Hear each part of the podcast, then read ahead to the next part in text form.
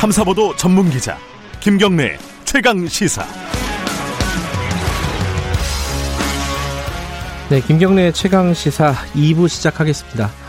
아, 밖에 비가 계속 많이 오는 모양이네요. 어, 어, 도로들도 서울 곳곳에 간선 도로들도 통제되는 곳이 있다고 하니까 어, 출발하시기 전에 좀 챙겨 보시고 출발하시는 게 좋을 것 같습니다. 운전하시는 분들 유의하시고 가급적 대중교통 이용하시고요. 오늘 같은 날은. 2부에서는요, 검경 수사권 조정 관련해서 좀 얘기 좀 해볼게요. 이게 이제 시행령, 이게 법안은 통과가 됐고, 시행령이 지금 마련을 하려고 하고 있는데, 이게 막상 뚜껑을 열어보니까 검찰하고 경찰 양쪽이 다 반발하고 있어요. 특히 검찰이, 아, 경찰 쪽에서는요. 이게 법뭐 하려고 바꿨냐 한마디로 말 말하면은 이제 경찰한테 수사 종결권 그리고 뭐 그리고 검찰의 수사 지휘권 을 폐지하고 이렇게 하려고 했는데 시행령 보니까 이게 원래대로 하는 거 아니냐 사실상 뭐 이런 불만들이 나오고 있습니다. 어 이제 경찰 출신이시죠.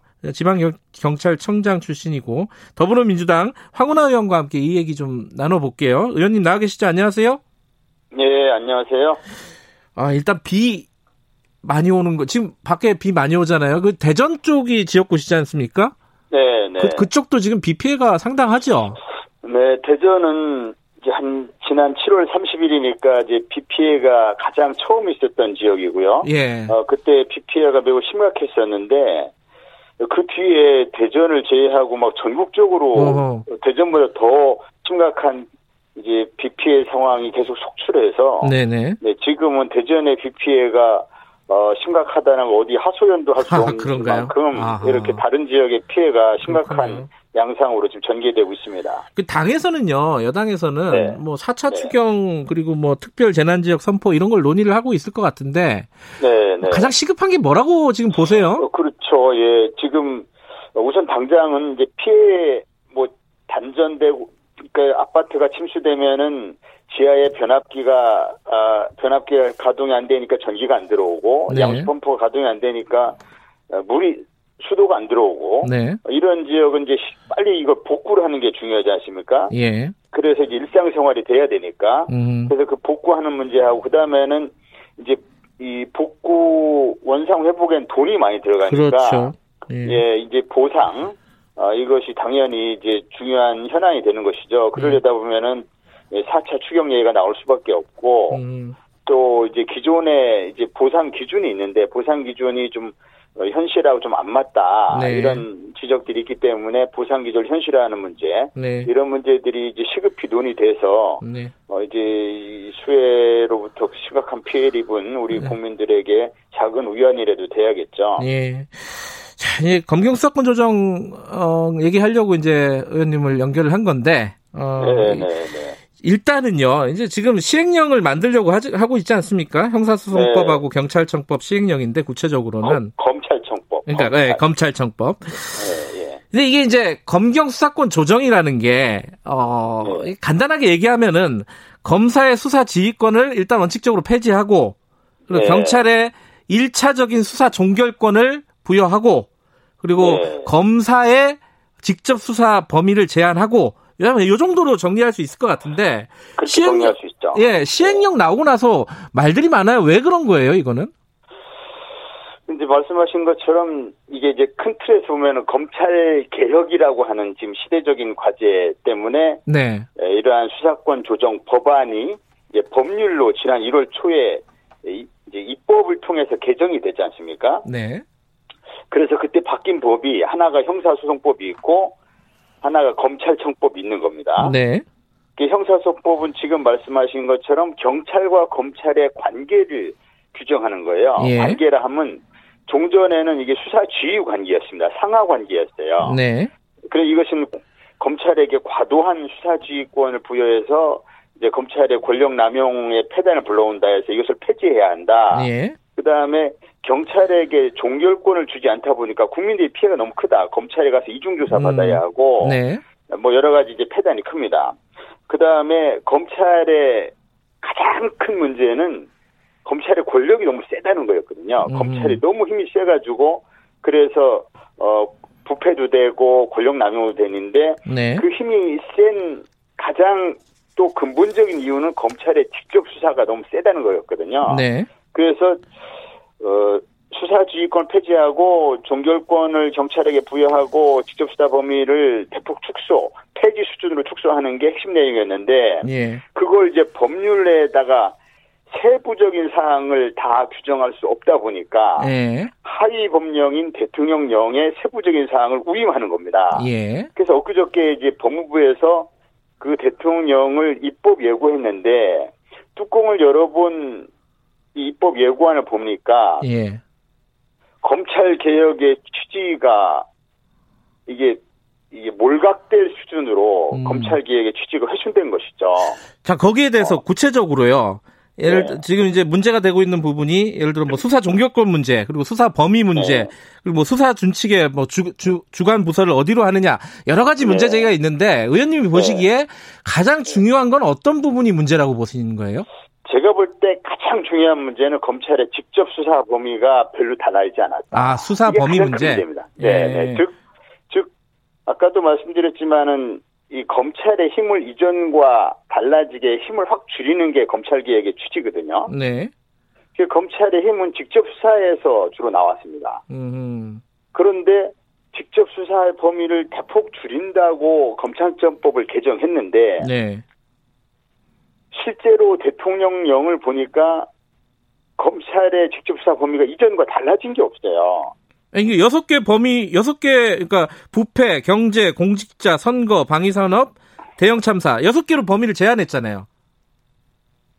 그 이제 부경, 공선, 방대 앞 글자만 딱 이렇게 예, 부르는데요. 예. 네, 부경, 공선, 방, 방대 여섯 개 범죄로 제한을 하긴 했는데 예.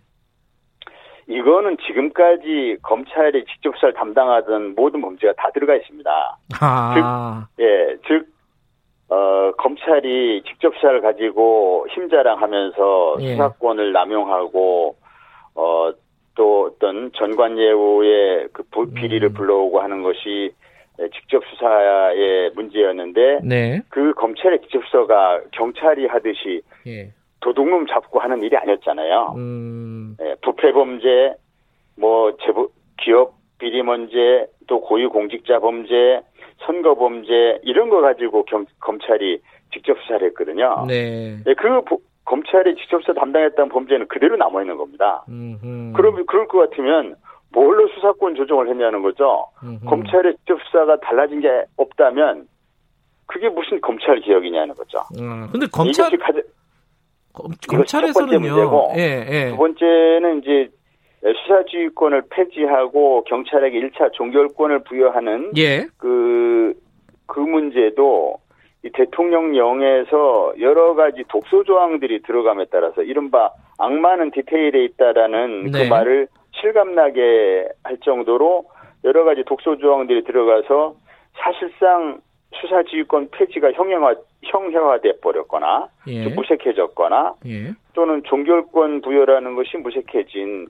이런 조항, 독소 조항들이 많이 들어갔거든요. 독소 조항 내용 예, 대표적으로 어떤 게 있어요? 어, 내용이 워낙 많긴 한데 예. 중요한 것만 말씀해 주시죠. 예, 중요한 것은 이, 경찰이 이제 종결을 종결권을 부여해서 조기에 에, 이제 수사를 받고 있는 신분, 불안한 신분에서 해소시킬 수 있도록 해야 되는데 네. 검찰에게 광범위한 송치 요구를 부여 요구권을 부여했습니다. 음흠. 즉 경찰 단계 종결해야 되는데 네. 검찰에게 다시 송치해라 음흠. 하는 송치 요구권을 부여했는데 네. 이것은 사실상 종, 수사 종결권을 형해화시키는 거거든요. 음흠. 아무 의미가 없어져 버렸어요. 예. 아니 그러면은 어, 지금 말씀하신 대로 어, 수사의 네. 범위도 검찰이 하던 거 그냥 계속 할 수 있게끔 다 돼 있다. 그리고 음, 그렇죠. 종결권도 어, 경찰이 가, 사실상 가질 수 없게끔 뭐 형해와 그렇죠. 뭐 쉽게 말하면 뭐 예. 뭐 완전히 무력화 시켰다 이런 거잖아요 지금. 그렇죠. 예. 또 하나 또 중요한 문제가 예. 지금 대통령령을 입법 예고한 것이잖아요. 네. 이 대통령령의 모든 법률과 또 대통령령도 마찬가지지만 이 해석을 둘러싸고 여러 가지 이견들이 있을 수 있습니다. 네. 특히 지금 대통령령은 경찰과 검찰의 관계를 어, 규정하는 내용을 담고 있기 때문에 해석이 경찰과 검찰 간의 굉장히 다른 해석을 서로 할 수 있거든요. 네. 그래서 이 대통령령의 주관 부처를 즉 이 대통령령의 해석과 적용을 주관하는 정부 부처가 어디냐 네. 이것은 굉장히 미묘하고 굉장히 중요한 문제가 됩니다. 네. 그래서 대통령령으로 규정한 만큼 법무부와 경찰청이 공동 주관으로 해서 해석과 적용에 있어서 서로 합의를 전제로 이것이 해석하고 적용할 수 있도록 공동 주관으로 규정을 해야 되는데 네. 이걸 법무부 령으로 법무부 주관으로 바꿔버렸습니다. 음흠. 법무부 주관으로 해, 해놓는 바람에 법무부가 일방적으로 대통령을 법무부의 입맛에 맞게 해석할 수 있고 적용할 수 있고 나아가서 대통령령을 또 법무부가 주도적으로 개정할 수 있게 됐거든요. 그렇다면은 사실상 이제 세부적인 내용 수사지휘권을 네. 폐지하면서 경찰과 관계 검찰의 관계를 수평적 관계로 만든 세부적인 내용들을 검찰이 일방적으로 어 독주하면서 해석하고 적용하고 또 마음에 안 들면 개정할 수도 있는 장치를 열어놓은 것이거든요. 예. 예 그렇다면은 이게 검찰과 경찰의 기존의 상하 관계를 대등 협력 수평 관계로 바꿨다는 예. 취지를 무색해 하는 것이죠. 자, 그러면 이런 지금 이제 시행령까지 보니까 지금까지 네. 어, 어떤 목표 목적으로 삼았던 검찰 개혁이라든가 뭐 이런 부분에 네. 어, 상당 상당 부분 회의적인 어떤 어, 시각을 갖고 계신 거잖아요. 그런데 네, 이대로 이대 예, 예. 근데 이제 여기에 대한 반론들을 하나씩 좀 여쭤보면은 예, 예. 검찰은 이렇게 얘기하거든요. 예를 들어서 이제 부패 같은 경우도요. 4급 이상 공직자만 해당되게 된다. 그럼 나중에 또 공수처가 생기면은 일정 부분 또 가져갈 거란 말이에요. 수사 권한을. 네. 네. 그러면 검찰이 할 게 뭐가 있느냐. 경찰은 나머지 하고 이렇게 상당 부분 제한했다. 이렇게 또 얘기를 하거든요. 바로, 그것인데요. 예. 지금 문재인 대통령의 대선 공약은 수사 기소 분리였습니다. 네.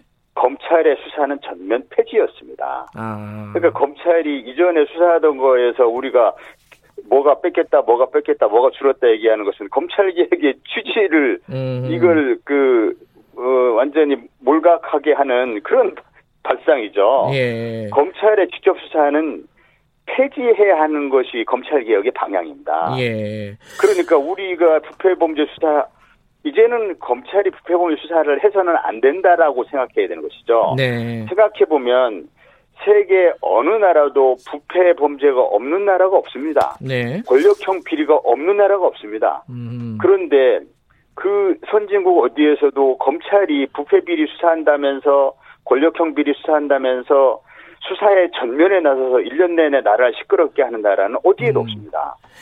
그 검찰이 또, 정신 예. 차려야 됩니다. 또 한 가지 반론은 지금 경찰한테 이렇게 1차 수사 종결권을 다 주고 나중 지금 이제 국정원에 뭐 국내 정보 수집권, 대공 수사권도 경찰이 넘긴다는 거잖아요. 네. 이러면은 막상 지금 이제 검찰 개혁을 한다고 시작을 했는데 검경 수사권 조정을 시작을 했는데 경찰한테 이런 너무 많은 권한을 주는 게 불안하다. 이렇게 생각할 수도 있는 거거든요. 이건 어떻게 보십니까? 그러니까 그게 검찰이 만들어낸 검찰개혁의 저항 반발 논리입니다. 아하. 이른바 경찰권 비대화, 예. 공룡경찰 이런 예. 얘기를 하죠. 예. 경찰권 비대화, 공룡경찰 이것은 시대착오적인 발상입니다. 음. 국민들 의식 수준 또는 우리 그 대한민국의 민주주의의 수준을 무시한 예. 경찰이 권력을 남용하던 시절 즉 어, 이승만 독재정부 시절, 박정희 독재정부 시절 그 시절이 아니거든요. 음. 경찰에게 수사 종결권이 부여됐다고 그래서 뭐 검사의 수사지휘권이 폐지되었다고 그래서 경찰권이 비대화된다. 음. 모든 선진국들이 검사의 수사지휘권이 폐지되어 있고 경찰이 미국, 영국 등을 보면은 경찰 단계에서 대부분의 사건이 종결됩니다. 음흠. 그 나라의 경찰권 비대화됐다고 얘기하나요? 예. 예, 그것은 경찰권 비대화를 위는 검찰 개혁을 무산시키려고 하는 예. 그 검찰이 경찰권이 에 그러니까 좀 약간 강해지는 약간 예. 좀더 뭐랄까요 뭐 이제 현실화되는 예. 사실 예. 크게 강해지는 것도 현실화되는 것인데 검찰의 부당한 간섭이나 그 어떤 검찰의 그 좀 과잉 집중화된 권력을 분산시키고 네. 경찰에게 예, 실무적으로 행사하던 그런 업무를 현실화한 것인데도 불구하고 이것이 부풀려 가지고 과대 포장해서 자꾸 뭐 어, 경찰권 과외, 경찰권 비대환이 공룡 네. 경찰이 이런 논리를 만들어내는 것이죠. 예. 여기에 국민들이 또는 심지어 어 이제 학계에 계신 분들도 이것을 무비판적으로 이렇게 활용하시더라고요. 어, 그분은 좀 굉장히 오도된 논리라고 저는 보고 있습니다. 또 하나 아까 이제 그 어, 수사 준칙 관련해 가지고 주관 주관 네. 부처가 법무부 단독으로 가는 것은 불합리하다고 말씀하셨잖아요. 근데 이제 네, 네. 추미애 장관 입장은 이렇습니다. 그 이 검찰이 수사를 내려놓게 되면은 결국 네. 나중에 이제 공소를 담당하게 되지 않겠습니까 검사가 그 그렇죠. 역할을 제대로 하기 위해서는 어 이런 어떤 그 어, 수사 준칙 같은 것들을 법무부에서 관할하는 게 맞는 거 아니냐 이런 얘기거든요. 이거 어떻게 생각하십니까? 저는 그 맞는 말씀이라 보고요. 예. 그래서 그래서 지금은 검찰이 수사를 전혀 내려놓지 않았거든요. 아, 예. 전제가 지금 잘못됐다는 거예요. 예, 검찰의 예. 수사 기소 분리가 이루어져서 예. 검찰이 수사에서 전면적으로 철수하는. 네. 그래서 본연의 역할인 공소기관으로 들어간다면 예. 검찰이 경찰 수사에 대한 통제가 지금 더 강화돼야 합니다. 예. 저는 그 동의합니다. 그래서 그때 가서는 예. 이러한 대통령령이 법무부에서 어, 단독 주관으로 해서 예. 그래서 경찰 수사에 대한 어떤 오남용 문제에 대한 그 이 대통령령에서의 통제 예. 이걸 이에 대한 해석과 적용을 법무부가 주관해야 한다. 어, 그, 저는 동의합니다. 그, 공감합니다. 그, 런데요 지금은 저, 아니라는 거죠. 예. 근데 네. 청취자분들도 그렇고 저도 사실 잘 이해가 안 되는 부분이 뭐냐면은 네. 추미애 법무부 장관은 지금 연일 검찰 개혁을 하겠다. 그 네, 검찰의 네. 힘을 어, 분산시키겠다. 이걸 계속 얘기를 하고 있는데 지금 네. 말씀하신 걸로 보면은 법무부가 오히려 지금 검찰 개혁과 관련해 가지고 거꾸로 가고 있는 거 아니냐. 검찰의 어떤 수사권 같은 것들을 그대로 가고 가려고 하고 있고 수사 종결권도 형해 경찰의 수사 종결권도 형해하려고 하고 있고. 이건 좀 이, 해가 잘 안 돼요. 이거 어떻게 어떻게 보고 계세요, 이거는? 어, 추미애 장관님께서 예. 사실 그 검찰의 강력한 반발과 저항 속에서 어, 상당히 강단 있는 모습으로 네. 어, 지금 이제 검찰 개혁을 추진하고 계시고 그 부분에 대해서는 저도 어 적극 그 응원을 보내드리고 있습니다만은 네. 아마 법무부 장관의 입장이라는 것은 검찰이 개혁의 대상이기도 하지만 네. 한편 검찰의 수장 네. 법무부 장관이 하십니까? 즉 자신의 부하들이거든요. 네. 네. 그리고 이 일부 법무부가 일부 문민화되어 있다고는 하지만 네. 사실 핵심적인 보직은 여전히 검사들로 채워져 있거든요. 네. 즉 검사들이 끊임없이 논리를 만들어내서 추미애 장관님을 설득할 음. 경우에 검찰이 논리를 만들어내는 데는 뛰어나기 때문에 음. 그래서 사실 실질은 이 검찰 개혁의 검찰 개혁의 취지가 몰각되는 내용인데도 불구하고 네. 검찰이 만들어낸 논리에 지금 추 장관님께서 어 이제 검찰의 입장을 부득이하게 대변할 수밖에 없는 상황으로 인식하는 거 아닌가. 음흠. 그렇지 않고서는 어 그러니까 즉 좀 더 쉽게 직설적으로 표현하면은 검찰을 개혁하기도 해야 됐지만 일부는 아 어, 나의 부하들이고, 어, 네. 나의 법무 장관 수하에 있는 조직인데 일부는 그들의 요구를 좀 수용해야 되지 않나? 그들의 입장을 일정 부분은 대변해야 되지 않나? 이런 어, 어려움도 있지 않으실까 저는 그런 음, 생각을 하고 있습니다. 그래요. 근데 이제 그 법무부는 그렇고 청와대가 네. 이게 대통령령이잖아요, 사실.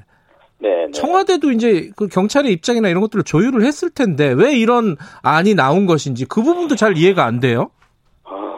제가 짐작해 보건대는 이런 네. 것 같습니다. 제가 뭐 알 수는 없지만 네. 짐작해 보건대는 이 지금 청와대가 해결해야 될 산적한 국정 과제들이 있지 않습니까? 음. 매우 네. 중요한 국정 과제들이 있습니다. 이게 지금 검찰 개혁도 매우 중요하지만 예. 검찰 개혁 말고도 중요한 과제가 얼마나 많습니까? 예. 코로나19 극복이라든지 남북 문제라든지 너무 중요한 과제들이 많거든요. 네. 그래서 이 경찰과 검찰의 문제 가지고 어, 자꾸 이제 나라가 시끄럽거나 청와대가 이에 대한 부담을 안거나 하는 것은 어, 좀 꺼려 하실 것 같아요. 음. 그러다 보면은 원만하게 좀 경찰 검찰이 합의를 해서 가져오면 좋겠다. 어느 쪽도 반발 안 하고 음. 어느 쪽도 좀 그 시끄럽게 안 하면서 좀 이 그 경찰과 검찰이 에, 합의를 해왔으면 좋겠다라는 생각을 가, 가질 것 같습니다. 네. 그런데 문제는 검찰이 이제 검찰 개혁의 취지를 받아들여야 되는데 검찰이 검찰 개혁의 취지를 안 받아들이는 겁니다 지금. 음. 그래서 검찰이 만들어내는 논리, 예, 그, 즉 효과적으로 어, 검찰의 어떤 개혁에 대한 저항을 어, 효과적으로 좀 진압하지 못하고 있는 상황인데 결과적으로는 아, 예. 예. 반발을 진압하고 있지 못하는 상황인데 이것은 이제 국정 운영하는 입장에서는 알겠습니다. 검찰의 입장을 일방적으로 무시하기 네. 좀 어렵겠죠. 아, 검찰의 저항을 진압하지 못하고 있는 결과로 나타난 것이 이번 시행령이 아니다. 이런 말씀이시네요. 네. 알겠습니다. 네. 여기까지 들을게요. 고맙습니다. 네, 감사합니다. 더불어민주당 황운하 의원이었습니다.